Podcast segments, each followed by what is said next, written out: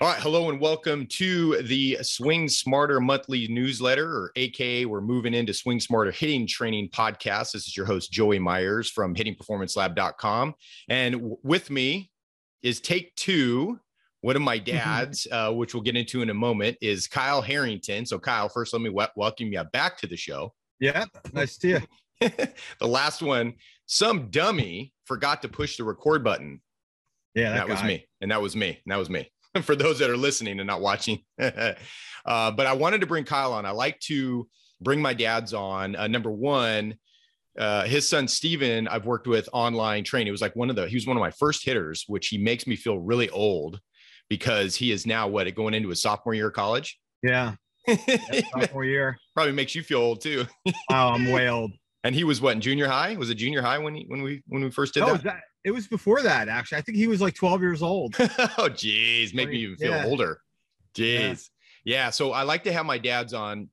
Number one, because they're in the fire, and there's a lot of dads out there listening and watching this that are working with their their sons and their daughters on this whole thing and, and a lot of times you're left on your own you're at your you're at your house you're left to your own devices and and for those out there don't know kyle kyle's got some golf background so at least he had some some golfing knowledge that he can go into with with his son and many out there do not so i wanted to really dive in i know this was probably back and you can correct me if i'm wrong with Steven. i don't know if it, with Zenolink and chris welch did you was that was he in high school when you guys went over there?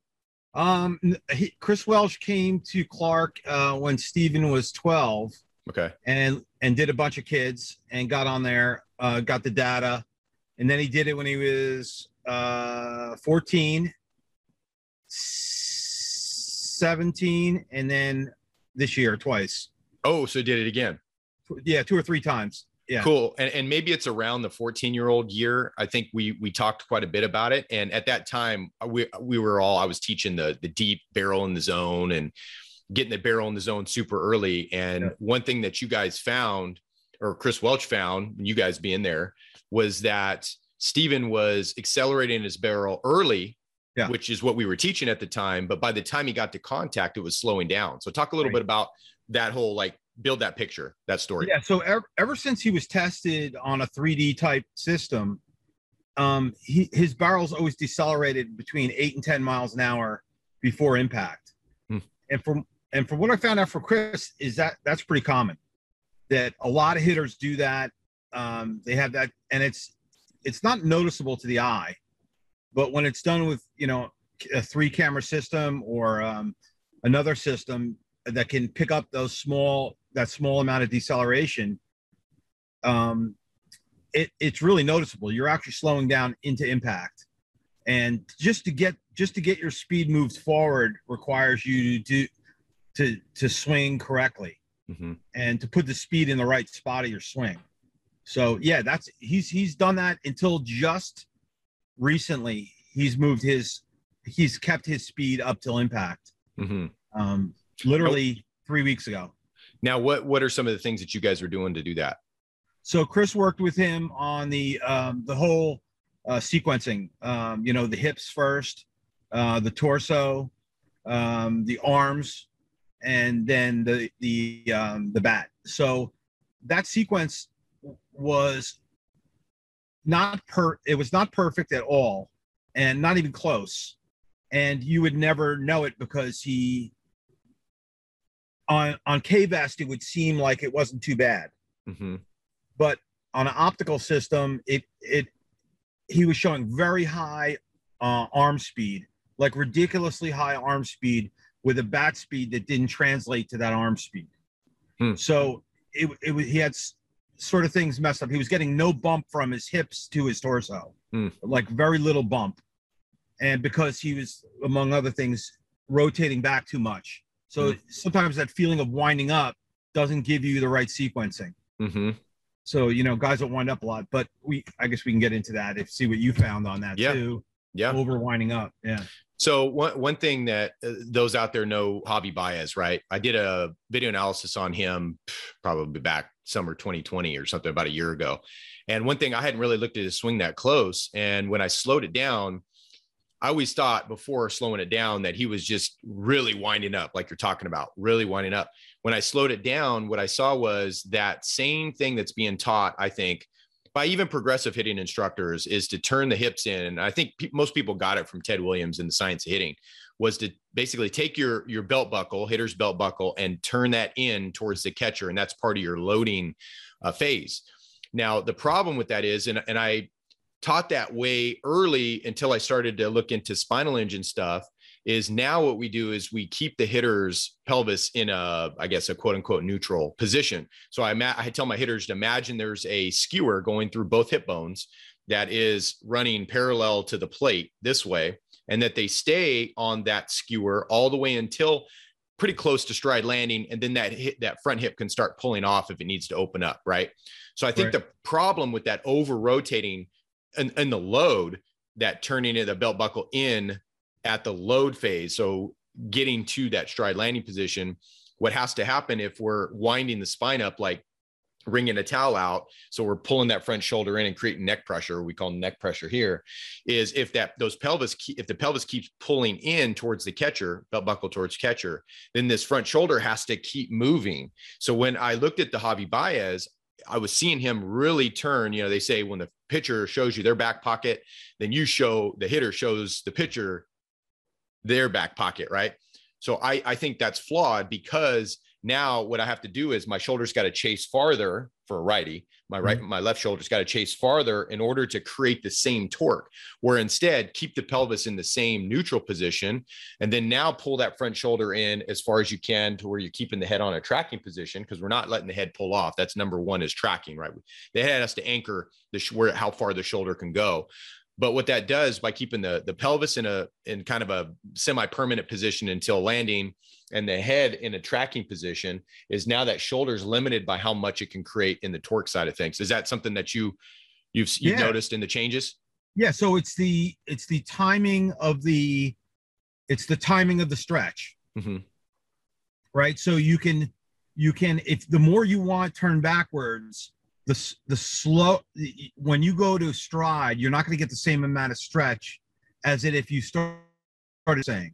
So you the feeling is powerful winding up backwards, but it really what it does is it creates a lot of hip velocity that doesn't sync up with shoulder that doesn't help you create a springboard from your hips to your shoulders. Mm-hmm. So you're creating a velocity, but then you what happens is you go into a bracing.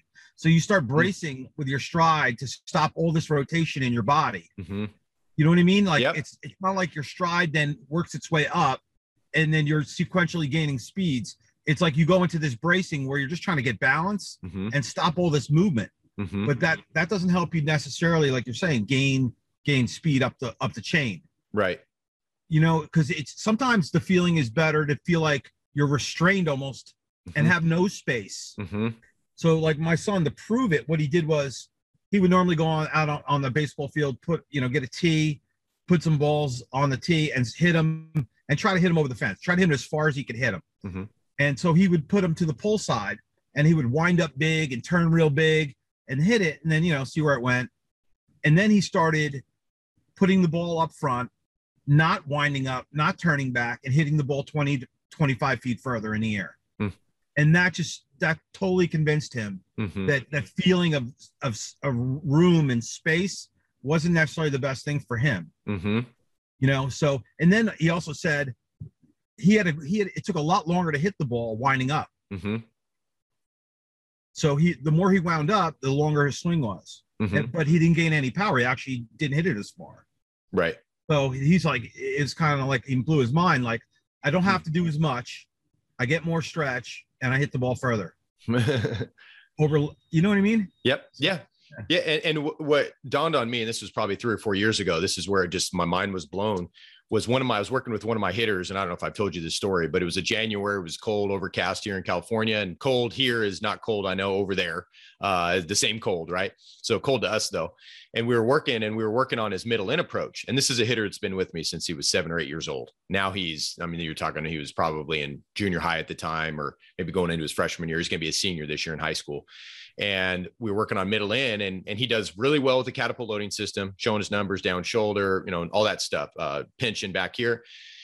and he just couldn't get to he couldn't pull the trigger on the pitch in middle in and he's like coach am i showing my numbers too much? And at the time i was like no i don't think so mikey but let me let me go do some research and check it out. So i went on twitter went on craig hyatt's page and he had a bunch of videos that were looping videos of major leaguers hitting homers you know january february. This was the season prior uh, videos. And so we were i was what i wanted to look at is i wanted to look at the hitters like the miguel cabreras the the mookie betts the uh, Mike Trouts, all these guys, what were they doing or not doing when they were seeing 96 in? Were they not showing their numbers as much? Were they showing them the same? Nothing was changing. If that's the case, then what what was happening? What was different on 96 in versus 88 away or 85 away? And what I found was I'd look at both views. I'd look at the pitcher's view so you could see where the numbers are being shown. And then I would look at the same swing from the chest view. And what I found was that these hitters, Cabrera, Altuve, Betts, Trout, it wasn't that they were showing their numbers more or less. It was when the barrel got into the zone. So there was no change of how, how much they were torquing their their uh, thoracic spine, their their T spine. It was when the barrel got in the zone. So more away, you saw the barrel get in the zone deeper, but then your contact point was deeper, right? Their contact right. point was deeper. So the barrel path some out there will say, well, get the barrel in the zone super early and then keep it on, on the plane as, as long as possible. But that's not what the best do. The best do not jump the barrel in the zone early, early in the zone, like they're putting their barrel in front of the catcher's glove and then coming all the way to a 96 mile an hour fastball on the inner third of the plate and barreling it. That's not what they're doing. So what I found was what they were doing is that barrel, they were keeping it up, up, up, up as they were turning up, up, up, up. And then they would come, what I say, imagine a catcher's glove in line with the hitter's belly button, and they were knocking that catcher's glove off. So their barrel was entering the zone a lot later than early, later, and then they were making contact more out in front, obviously, for an front, inside yeah. pitch. So the the twisting of it, the upper half twisting of it, we call neck pressure, down shoulder, all that stuff, the catapult loading stuff. Um, it wasn't so much that that I found was the issue of getting to the inside pitch. It was when the barrel entered the zone. Right. Gotcha. Yeah, that's interesting. Yeah. That's, uh, yeah, we're um, we're tr- I'm been really thinking a lot about um, sl- how the bat gets on plane, and and you know, Chris, we had a, I had a good conversation with Chris the other day, and he's he's like Kyle, you know, um, no matter what you do, you can't make the you cannot make yourself slot by physically trying to slot better. Like some guys slot real early, right? And you know the, the the bat's really laid back, and and then other hitters are more tight, mm-hmm. and they can't slot as well. Guys that are you know not as flexible, mm-hmm. and um, but you're right, they definitely do. The guys that uh, inside pitch, they're not slotting as early. Mm-mm. They're I think when they recognize it's outside, they can they can sl- get it slotted earlier mm-hmm. and then go the other way with it. Yep. But the interesting thing he was talking about was that you can't force the bat to lay back. And you hear it like some of the best golf guys too will be like, I used to think you could kind of try to get into positions, but the best players, their rotation takes care of the slotting. Mm-hmm. The, you know what I mean? The lag is created like it's like a pitcher. Can a pitcher make his arm lag more? Mm-hmm. But he can't. but if you if you give him extra rotation, he can. Mm-hmm. So same mm-hmm. thing. Like the lag set up by that that rotation that you cannot you have to just let it go to where mm-hmm. it wants to go mm-hmm. and um but yeah i agree with you on that that the guys are definitely on an inside pitch are not doing you know they're they're they know how to bring that point of contact out front on an inside pitch mm-hmm. which they have to hit it out there mm-hmm. so yeah i agree well, with you well think about bonds right i mean that guy was unbelievable people don't give him a lot of a credit because of the whole PED scandal thing, but the guy was, I think, I think I would give him more credit on his knowledge of hitting than than I would have five years ago, for sure. I think yeah. he knows more, and we should be giving him credit for more than what people do when they because they just write him off. Oh, he was a juicer, he was an HGH, right. Uh, you know, HGH guy, or whatever. But what? Just remember, it was San Francisco in his in his heyday. We had the big old giant arm guard on, mm-hmm. and those balls are coming in at 97, 98, up and in on his hands. And he was staying inside that ball. And inside, I have a different definition than, than most on staying inside that ball, especially when it comes to this barrel path that we're talking about. but he used to keep that ball fair and hit it in the bay. Normal right. hitters would rotate to that ball, not a like we say swing. We want to swing across our chest, not around our chest, right? He would swing across his chest, but right. what he was really good at is he was really good at manipulating the barrel. And I think part of it was that he choked up to, mm-hmm. to help him do this. But he would, I mean, it was almost like he was this feel of swinging down. Like those that are watching this, you know, he had this feel of this Right. That's not exactly what he did in real in real speed. I mean, it was this way, but his barrel stayed this way. And you'll look right. at videos and it just stays flat to the ball that's up in the zone or inside in the zone. Right. And he was one of the best. The best. Mm-hmm. He con- he conquered. He took away the pitcher's one of the pitcher's best pitches. Like so when he why the way he set up and the way he said, "You're not going to beat me up in the zone. Mm-hmm. You're not going to beat him." You know, guys thought they could beat him up. And they all they all got, you know, you gave him 10 at bats, he was going to get you six times. you cannot do that to him. And he knew that. Mm-hmm. So he took away that part of the game for most pitchers. And now he says, "What do you? What else do you got?" So now you're going to come at, you know, what are you going to come at me with that 75 mile an hour curveball? And if it comes inside, I'm going to destroy it. So don't do that. so Bonds, he eliminated by having the swing that he had by choking up by not having necessarily long limbs and long body parts mm-hmm. and getting kind of low, he made this strike zone where where can you throw it? Mm-hmm. And uh, I think that was the genius of Bonds. And he does know a lot more about hitting than people. Um, you know, they think it's like more natural. He, the guy's a smart guy, mm-hmm. and his A Rod interview was incredible. Yeah, that was very the one where he he loses Bonzer for a little bit on the phone, and and he's talking yeah. to him. I mean, he one of the, the best the gold the gold nugget the biggest one i think in that interview and i think i have that somewhere on my on my hitting performance lab if somebody just goes on hitting performance lab goes search and just put barry bonds alex rodriguez i think it, it should come up. Uh, but one of the pieces of, of, gold in that interview is when he was talking about when bonds was talking about with his dad bobby. And when they were i don't know when this was in college or high school or just when he was younger but his dad told him said you need to perfect your down swing and this will ruffle a lot of feathers out there nowadays. Not not quite as many as five years ago, because I think people are starting to get the idea. But Bobby told him, "I want you to perfect your downswing." He said it's easy to swing up, yep. but he said when things are going bad, swinging up is the lazy person's way of getting in a slump. And he said if you want to get out of the slump, you've got to perfect your downswing, which is right. what we saw in that up and in pit, those up and in pitches. Absolutely. And when you're late, where where are 99% of the guys when they're late? They're under. Yeah. So he made sure he was never under when he was late. Yeah. So he didn't get his hands didn't move vertically. Like he didn't have this move coming down at the ball. Mm-hmm. He had, like you said, this move constantly. Mm-hmm. His hands were always his hands were always high. And he always said in interviews, or a lot of times in interviews, keep your hands up. Keep your hands up. And mm-hmm. you that's from a guy that looked like he had fairly low hands. Yeah, yeah right? But yep. he's going to keep them up because he knew the the value of, of just of not missing pitches. Mm-hmm. You know, there's too many foul back back balls. Guys go, I just missed it. But you don't know something? It's really it's probably your swing you missed it. Yeah. Maybe yeah. you should have got jammed and hit it over the first baseman's head. Yeah. right. But you fouled it back. Right. So right. No, I agree. And then you know you have the, that other camp out there that that talks about that early supination you know get that get that barrel in the zone super early and then they talk it's funny because when we talk about this high pitch they say oh we we we train to hit the high pitch we train that we have a high t drill that we do but if you watch the swing you have a t a ball in one spot and then you got this early supination happening, snapping. Again, that early snap and early supination is good middle away, middle down. I'm not saying it's not good, mm-hmm. but I'm telling you it's it's not good middle in and middle up because the hitter has to make a compensation. And most of the time for a lefty, you'd have to bend this front arm like a chicken wing in, in order to get there, which right. is going to lower your ball exit speeds because we're shortening the lever. And the longer the lever, the more the force gets multiplied at the end of it. So there's a compensation that has to happen in order to jump that barrel in the zone early and get to that inside pitch. But right. on the high tee, when they snap early, that barrel's got to drop it's got to drop. It doesn't stay up because that's the whole point of the snap and supination. So what happens is, yeah, off a tee, I can hit that pitch up.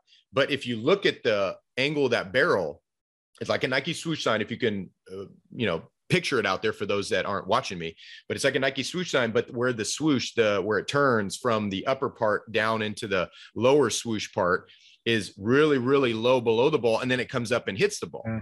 Well, there's a problem there if we're if we want lower strikeouts and we want a higher batting average, which you know some can argue isn't as important in today's game, but I I still think it is. Um, but what we're talking about with Bonds is that he stays more flat to that ball right. in, so there's more margin for error. Right, and and you know what? When you really think about the greatest hitters, like the guys that hit for power and hit for average, where did they finish their swings?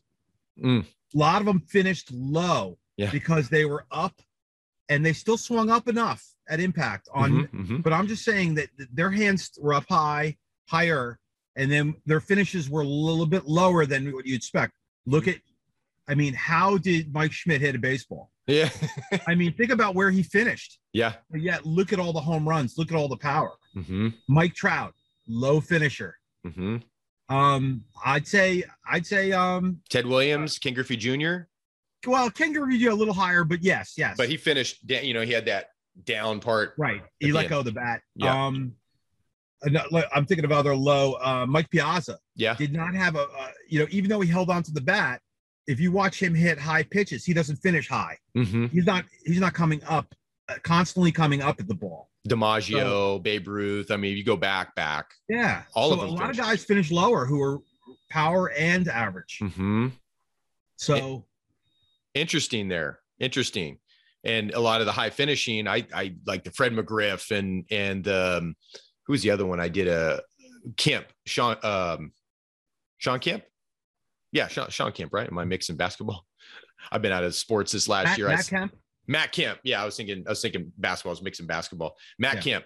So I did a video where I was comparing him to Ted Williams, and we're just looking at the shoulder movement of, you know, in the beginning where we talk about that front shoulder starts down, and then as they go into their turn, it pops back up, and then at the end of the turn, that that same front shoulder is is down now, you know, at the end. So that up, down, up type of thing. And so Kemp was down, up with the front shoulder, and then he would stay up and he would finish up here with that back shoulder would never finish down like it was supposed right. to, you know, but he was another one that was high, high finish.